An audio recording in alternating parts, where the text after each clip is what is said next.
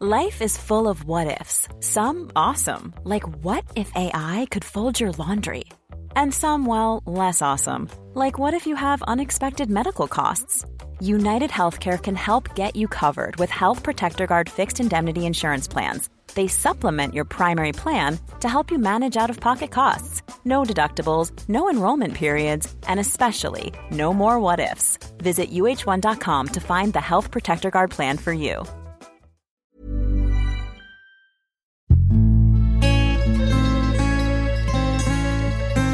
Die Weinwirtschaft.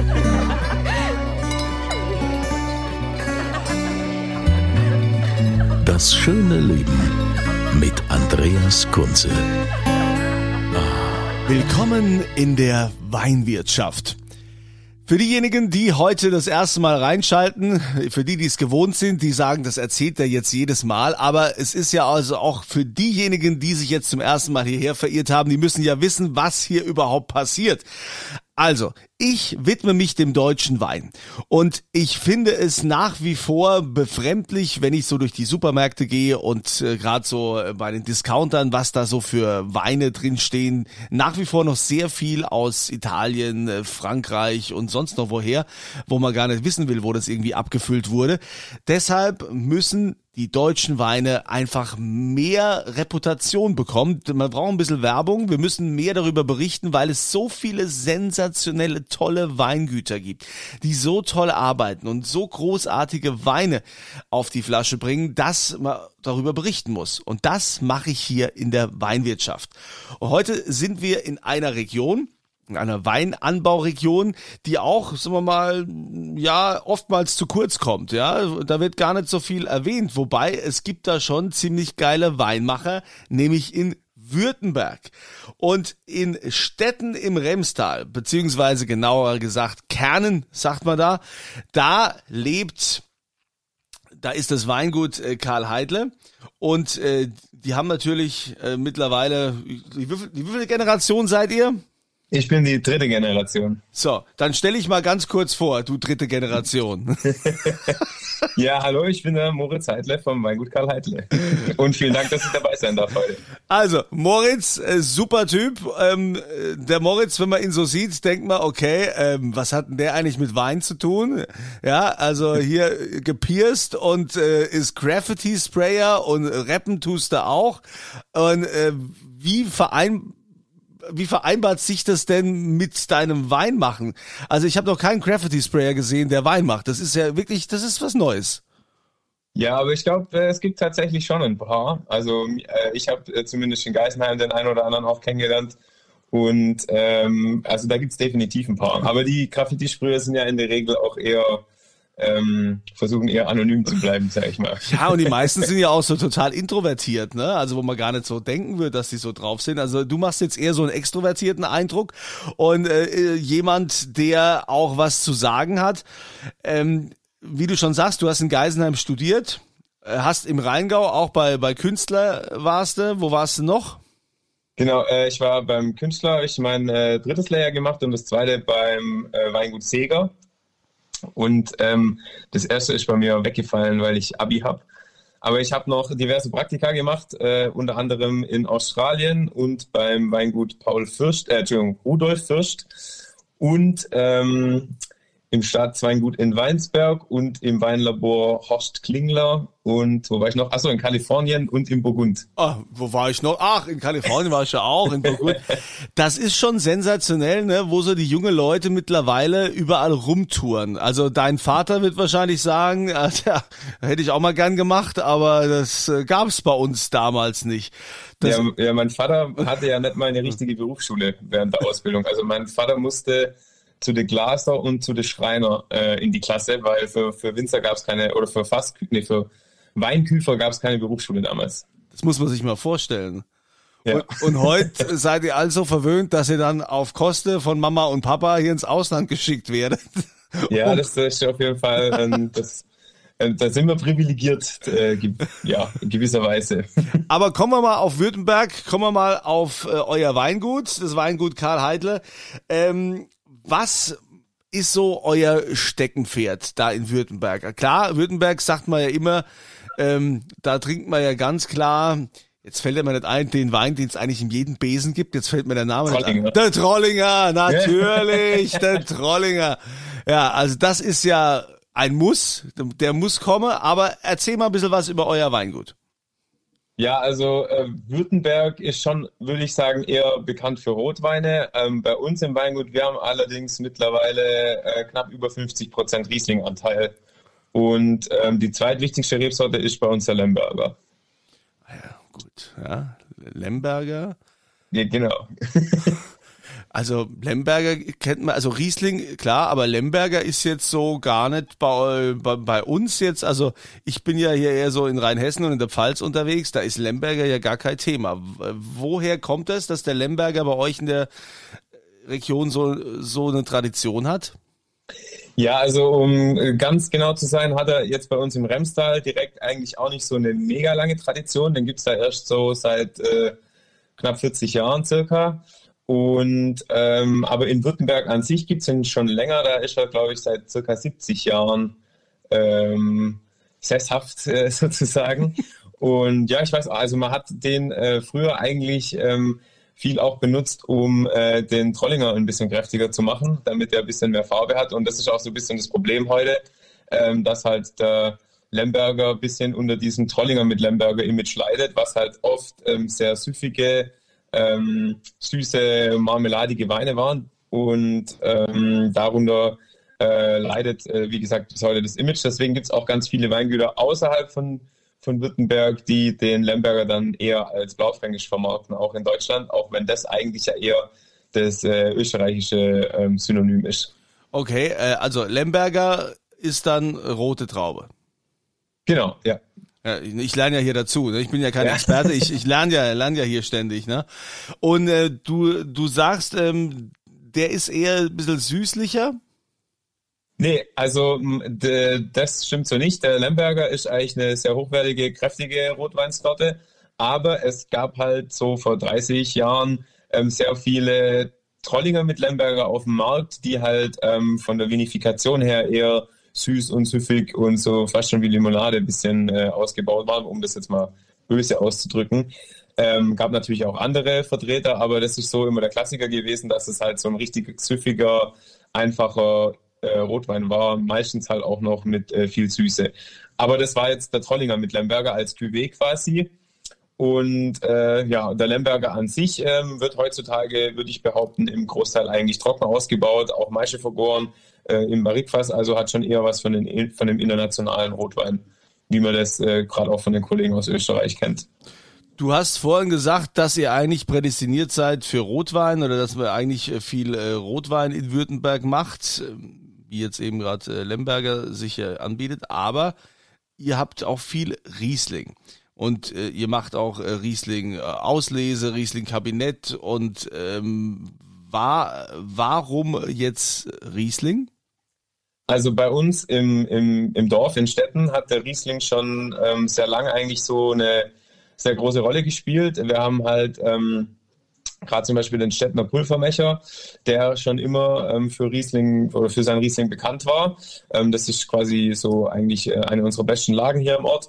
Und das war einfach traditionell bedingt schon immer so, dass der Riesling halt hier am meisten verbreitet war im Dorf. In den anderen Ortschaften sieht es anders aus, da ist zum Teil auch viel mehr rot gewachsen, aber in Stetten war es schon immer eigentlich irgendwie so ein Weißweindorf und vor allem eigentlich ein Rieslingdorf, kann man sagen.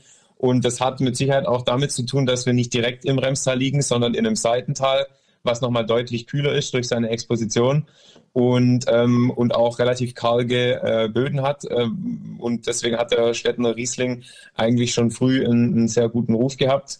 Also auch schon lange, bevor es überhaupt Privatweingüter gab, war Stettner Riesling eigentlich schon fast eine eigene Marke. Finde ich cool, also finde ich spannend. Ich habe noch nie einen Stettner Riesling getrunken, habe noch nie einen von euch getrunken, jetzt aus Württemberg. Wie kann man den denn vergleichen? Kann man den irgendwie reinpacken, so ein Württemberger, dass der eher so nach Nahe schmeckt? Kann der mit der Pfalz mithalten oder ist er doch mehr so ein Allrounder, so ein Rheinhesse? Was würdest du sagen? Ja, also viele generell sagen halt über den Württemberger Riesling, dass er halt sehr vollmundig oder sehr fruchtbetont ist, und oft sind die Württemberger Rieslinge halt ein bisschen üppiger, weil es ja bei uns tendenziell vielleicht auch nochmal ein Stückchen wärmer ist als in den klassischen Riesling-Regionen. Der Stettner Riesling hat aber schon in der Regel eigentlich eher eine Eleganz und ist relativ filigran. Und wird manchmal, würde ich ihn am ersten vielleicht noch mit dem Rheingau Riesling vergleichen, auch wenn ich mir das niemals anmaßen würde, unsere Weine mit dem Rheingau zu vergleichen. Also da hat der Rheingau ja einfach ein ganz anderes Standing natürlich. Aber so von der Stilistik würde ich vielleicht schon sagen, geht es am ersten in diese Richtung. Ist ja auch so ein bisschen, ist ja beides rechtsrheinisch und hat vielleicht auch damit was zu tun. Man weiß es nicht, also früher, ne, mit den Vulkane und überhaupt und so, ne? Aber das ist schon sehr lange her. Ja, also ich bin ja großer Riesling-Freund und ich liebe Riesling. Er darf mir nur nicht zu viel Säure haben, oder er muss schon ein bisschen, sagen wir mal, Reife haben. So gereifte Rieslinge finde ich immer ganz toll. Und ja. Da könnte ich jetzt wieder ewig diskutieren, warum es in der Gastronomie so wenig gereiften Riesling gibt, warum die Winzer so wenig zurückhalten. Können wir jetzt auch wieder ewig diskutieren, aber das ist ja jetzt nicht euer einziges Portfolio, sondern also ihr habt ja schon jede Menge Weine hier im Portfolio, und seit wie viel Hektar bewirtschaftet ihr? Wir sind ca. 23 Hektar groß. Das ist schon ordentlich, ne? Also da kann man schon was mit anfangen, ja. Ja, also gibt größere, aber im Remstal zählen wir zu den großen, aber es gibt schon auch noch ein paar größere, definitiv. Also ich habe gesehen, ihr macht auch ein Kabinett, finde ich schön, ne? Da steht auch in der Beschreibung, erinnert an einen klassischen Mosel-Kabinett. Habt ihr den Kabi schon immer im Repertoire, oder habt ihr jetzt auch wieder damit angefangen? Nee, wir haben im Prinzip zwei Kabinetts im Portfolio, und ich glaube, das mit der Mosel muss ich wieder rausnehmen.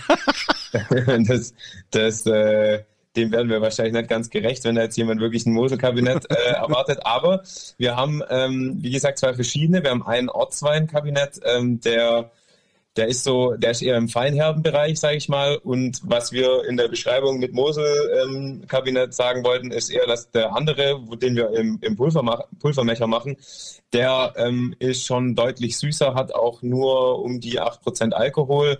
Und liegt dieses Jahr bei 11 Gramm Säure. Also das ist schon ein ziemlich knackiges Ding. Und das haben wir eigentlich jetzt wirklich erst so vor 3-4 Jahren wieder aufleben lassen. Das haben wir in dem Sinn so früher nicht gemacht bei uns. Muss man auch ganz ehrlich sagen, in Württemberg war Kabinett jetzt nicht unbedingt immer klassischen Süßwein. Wir haben uns am Anfang eigentlich mit dieser VDP-Klassifikation insoweit ein bisschen schwer getan, weil das bei uns nicht üblich war. Also Kabinett war auch auf trockenen Weinen eigentlich verwendet, und wir mussten quasi unsere Kundschaft erst so ein bisschen dahin umerziehen, dass die Kabinetts jetzt quasi nicht mehr trocken sind. Ja, also die sind ja aber natürlich, ich meine, das ist absolut Trend, ne? Also jeder macht jetzt wieder Kabi und so. Früher war es verpönt teilweise noch, gell? Ja. Und, Kabi. Und jetzt sind alle wieder ganz, ganz heiß drauf. Ja, also du könntest wahrscheinlich dein Weingut dicht machen, wenn du in Württemberg kein Trollinger auf der Karte hättest, ne? Also Trollinger muss man ja im Portfolio haben. Ja, wobei das ich sehe da so langsam eine Trendwende kommen, aber es ist eigentlich schon der Wein, der richtig extrem rückläufig ist im Verkauf. Da merkt man einfach, dass die alte Kundschaft halt mittlerweile ausfällt so langsam, oder dass das halt weniger werden, so schlimm sich das anhört. Und Trollinger ist jetzt aber so langsam, glaube ich, auch wieder im Kommen, weil es halt auch ein paar Sommeliers gibt, die das wieder abfeiern. Der Tony, Tony Aschitis macht ja auch ganz gut Werbung, gerade für Trollinger zum Beispiel. Mhm. Weil ich finde, es hat schon so ein bisschen was von einem, im Prinzip ist das der rote Kabinett, wenn man so will, weil der auch in der Regel relativ wenig Alkohol hat und auch so eher easy drinking ist. Und es ist ja auch in Württemberg eher ein klassischer Feschbarwein gewesen, eigentlich schon früher. Und so ein Alltagswein. Und der ist eigentlich nur deshalb so verpönt, weil er halt oftmals vom önologischen Ausbau her, von der Vinifikation, wurde das halt eine Zeit lang oft Maische erhitzt oder Maische erwärmt und halt auch mit Süße so ein bisschen ausgebaut. Und deswegen war das eigentlich kein ernstzunehmender Rotwein, der jetzt irgendwie viel Qualität verspricht. Und es wird auch nie ein schwerer Rotwein sein, aber wenn man den handwerklich ehrlich ausbaut, so mit klassischer Maischegärung und Holzfass und so weiter, so wie es früher war und wie das auch handwerklich quasi sich gehört, meiner Meinung nach, dann ist das schon ein ehrlicher, einfacher, trinkiger Rotwein, den man so im Alltag ganz gut trinken kann und vor allem auch, den man auch mal im Kühlschrank lagern kann und dann kühl trinken kann. Und dann macht das auch jetzt gerade bei so heißen Temperaturen richtig Spaß, weil das halt in der Regel auch nicht so die harten Tannine oder Gerbstoffe hat. Und es ist das schwäbische Nationalgetränk, darf man auch nicht vergessen, ne? Das genau, muss man ja irgendwie, muss man das haben. Und ihr baut es ja tatsächlich also in verschiedenen Formaten aus, also bis hin zum großen Gewächs auch noch, ne? Das ist der Lemberger, Entschuldigung. Der Lemberger, den baut ihr natürlich bis zum großen Gewächs aus. Genau. Und habt ihr auch verschiedene Lagen. Was sind das für Lagen? Beim Lemberger haben wir einmal die Gernhalde und einmal Berge, wobei das beides eigentlich gar keine klassischen Lagen sind, sondern Gewanne. Also aus dem Liegenschaftskataster, sind jetzt keine Fantasiebezeichnungen, sondern die sind wirklich abgegrenzte Gewanne. Gehören aber beide zur Lage Mönchberg, und dann haben wir noch in der ersten Lage im Stettner Häder haben wir auch noch einen Lemberger. Und beim Trollinger gibt es in Württemberg ein paar Weingüter, die auch Lagenweine draus machen. Wir haben bis letztes Jahr noch einen Ortswein draus gemacht, machen aber seit diesem Jahr nur noch Trollinger Gutswein. Mhm. Also Gutswein ist so der einfache, um das auch nochmal zu erklären. Das ist ja quasi diese VDP Pyramide, die man da quasi hat, wo das genau eingeteilt ist. Da gibt's also, man geht los beim Gutswein, dann beim Ortswein und dann gibt's diese erste Lage und dann die große Lage, ne? Habe ich das richtig erklärt? Ja. Ja, richtig erklärt, ja. Ja. Also wir sind ja gespannt, es soll ja dann bald das neue Weingesetz da kommen, wo man das dann irgendwie aus dem Französischen, glaube ich, auch übernehmen will, dass das dann in Zukunft noch klarer wird. Wobei ich mich jetzt an diese VDP-Pyramide so gewöhnt habe, dass ich das eigentlich ganz gut finde. Ja, das wird ja auch dem relativ nahe angelehnt an diese VDP-Pyramide. Du bist da ja auch recht nah dran, ne? Verband Deutscher Prädikatsweingüter, da bist du da nicht sogar jetzt ganz vorne hier im Präsidium mit dabei? Ja, richtig, ja. Ja, bist du einer der jungen Wilden da jetzt? Ja, ich muss da selber noch drüber lachen manchmal, dass ich da mitreden darf oben. Ah ja, ich meine, ist ja auch spannend. Ich finde es auch immer wieder toll, wenn ich jemanden vom VDP da im Gespräch habe. Mir hat mal, jetzt fällt mir nicht mehr ein, wer es war, oder doch, nee, ich komme, glaube ich, nicht mehr drauf. Es war, glaube ich, eine Frau, die gesagt hat, ja, aber wissen Sie, beim VDP, wenn Sie im Restaurant sind und da sehen so eine Flasche, wo dieser Adler drauf ist, auf der Kapsel, dann ist das ein Qualitätsversprechen. Dann wissen Sie, da kann nichts schiefgehen. Da kriegen Sie einen ordentlichen Wein mit einem hohen Qualitätsstandard. Ja, das so soll es sein, ja. Ja, und das kannst du jetzt natürlich, das darfst natürlich jetzt nichts anderes sagen, weil du bist ja auch im Präsidium, ja, deshalb bist du jetzt auch der falsche Ansprechpartner. Aber es ist ja generell schwierig, ja, ob jetzt im VDP, in diesem Verband dabei zu sein oder wenn du ein unabhängiges Weingut bist, dass du ja also kaum noch irgendwo wirklich schlechten Wein bekommen kannst. Also wir haben in Deutschland mittlerweile ein so tolles, hohes Niveau. Das finde ich extrem bewundernswert und finde es deshalb umso schlimmer, wenn ich jetzt irgendwo im Discounter oder so eine Drecksbrühe trinke, die hier noch für 3,99 Euro verkauft werden aus dem Ausland, sonst was. Ja, was soll denn da drin sein? Ja, also das stimmt schon. Im Prinzip ist der deutsche Wein heutzutage hat eigentlich ein sehr hohes Qualitätsniveau erreicht, so im Durchschnitt würde ich sagen. Und natürlich gibt es auch beim VDP ab und zu mal vielleicht ein Weingut oder auch vielleicht auch manchmal einzelne Weine, auch von guten Weingütern oder von berühmten Weingütern, die jetzt vielleicht nicht der Wahnsinnshit sind. Also da kann man sich immer drüber streiten, ist ja auch am Ende des Tages alles Geschmackssache. Und es gibt natürlich auch viele sehr gute Weine außerhalb vom VDP. Also, aber der VDP hat sich halt so ein bisschen zum Ziel gesetzt, die Herkunft wieder mehr in den Vordergrund zu stellen, die Herkunft der Trauben, also oder wo die Weinberge liegen, die deutschen Lagen, die großen Lagen, die wir in Deutschland haben, die wieder mehr in den Vordergrund zu stellen und dadurch halt auch vielleicht international wieder mehr an Reputation zu gewinnen, wie wir das eigentlich so vor gut 100 Jahren schon mal mit dem deutschen Wein geschafft hatten. Und das ist so ein bisschen auch das Ziel vom VDP, da wieder hinzukommen, dass die Leute weltweit wieder mehr angetan sind oder ja, den deutschen Wein wieder mehr feiern. Ja, und vor allen Dingen, du musst als Württemberger mehr für Württemberg tun. Weil wir müssen in Württemberg das in Deutschland tun, was der VDP in der Welt tun muss.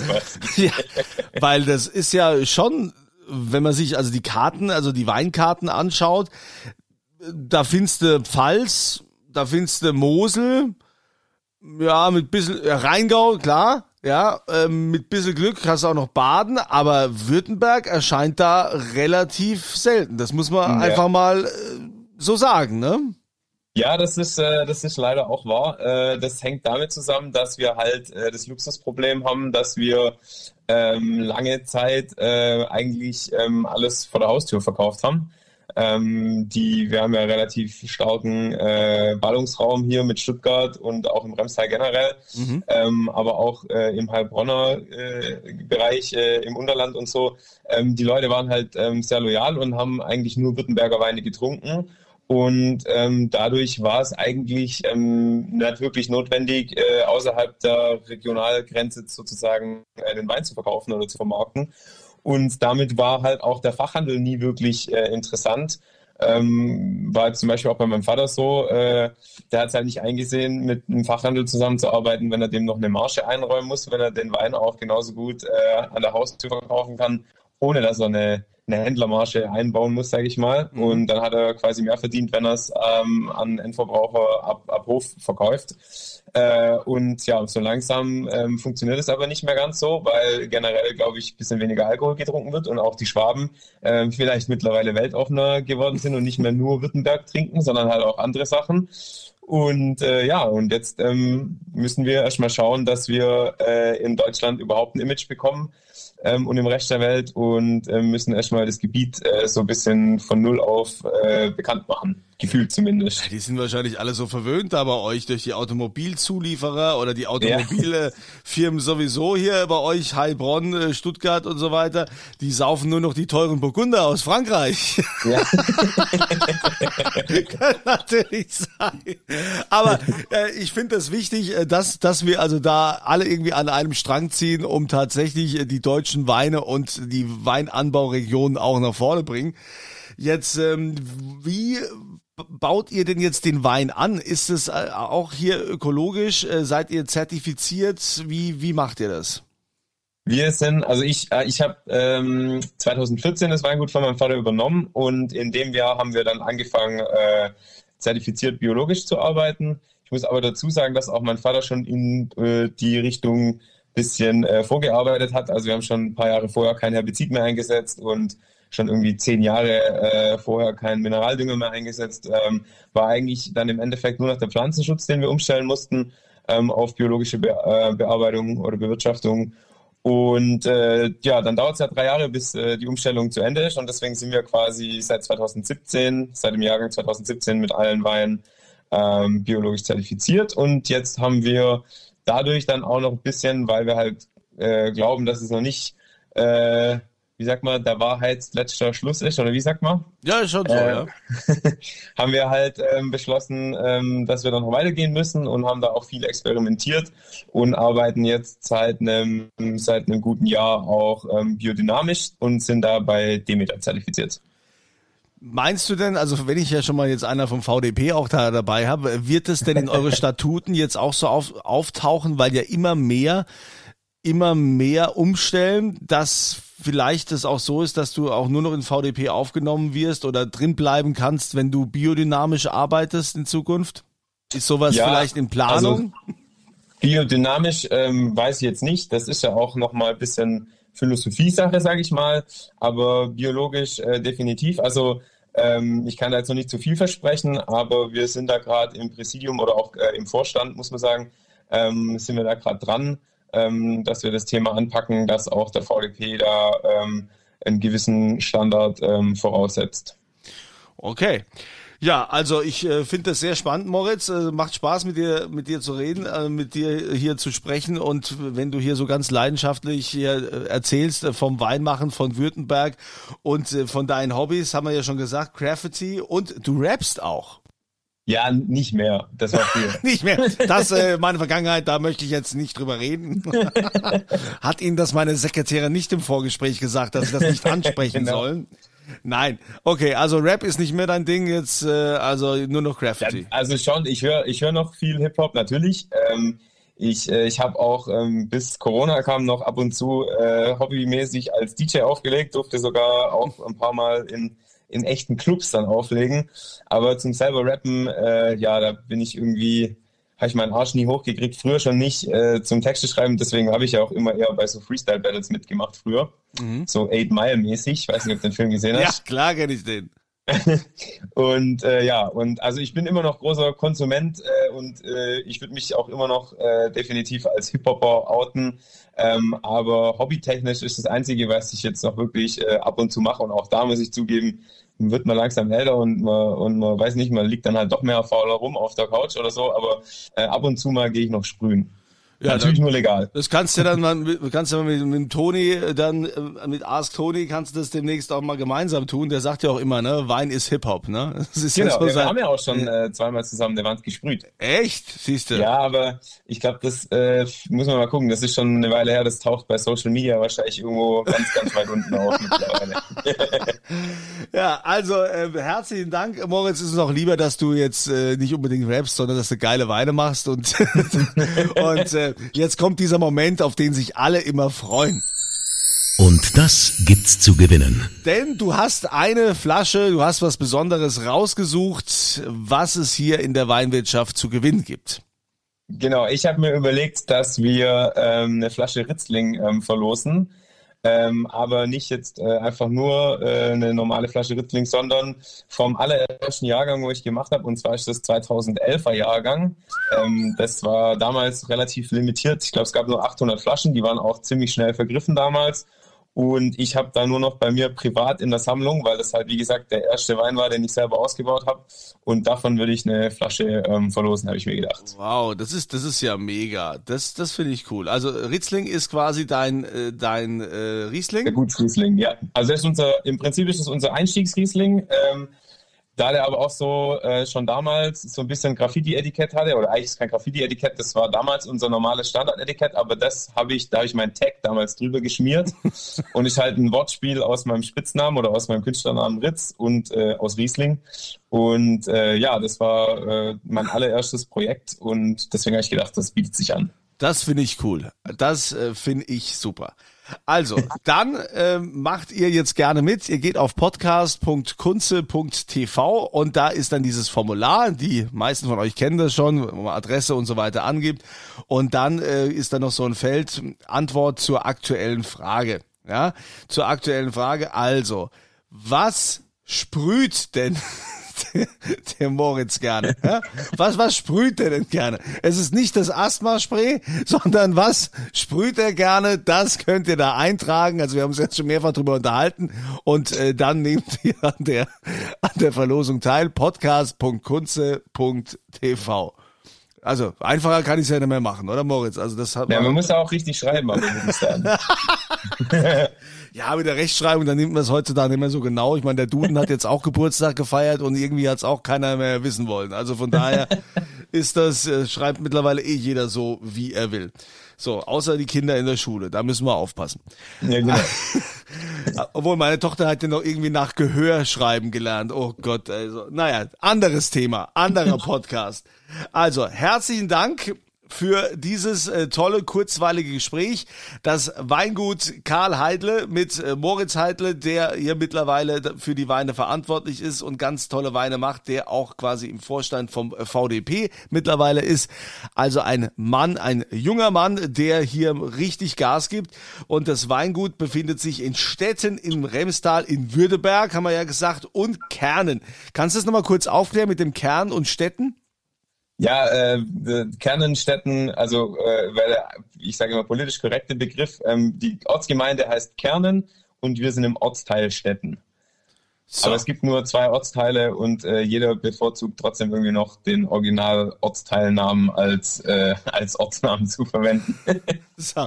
Also, wenn ihr den Weg da nicht hinfindet, die Seite die von Weingut Karl Heidle habe ich natürlich hier unterhalb vom Podcast verlinkt. Die haben auch einen Shop, dann kann man also auch direkt bestellen. Das hat sich ja wahrscheinlich jetzt auch gelohnt in der Pandemiezeit, wenn man so einen Shop auf seiner Homepage hat. Und ja, füge ich also unten an. Und ich freue mich, wenn wir uns dann mal beim einen oder anderen Event dann auch mal persönlich treffen. Und Moritz, dann weiterhin viel Erfolg beim Graffiti-Sprühen und vor allen Dingen Wein machen. Dankeschön. Ja, auch von mir vielen Dank und Bisch hat sich eingeladen, mal vorbeizukommen. Hat mir sehr viel Spaß gemacht heute und ich hoffe, dass wir uns bald mal wiedersehen. Ja, sehr gerne. Ich freue mich, den Lemberger und Trollinger dir leer zu trinken aus dem Keller. So, und ihr trinkt hoffentlich auch fleißig. Habt eine schöne Woche, eine schöne Zeit und immer volle Gläser.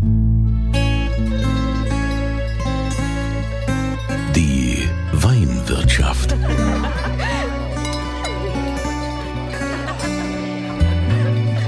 Das schöne Leben mit Andreas Kunze. Die Weinwirtschaft wird produziert von Podcast Monkey. Podcast-monkey.com.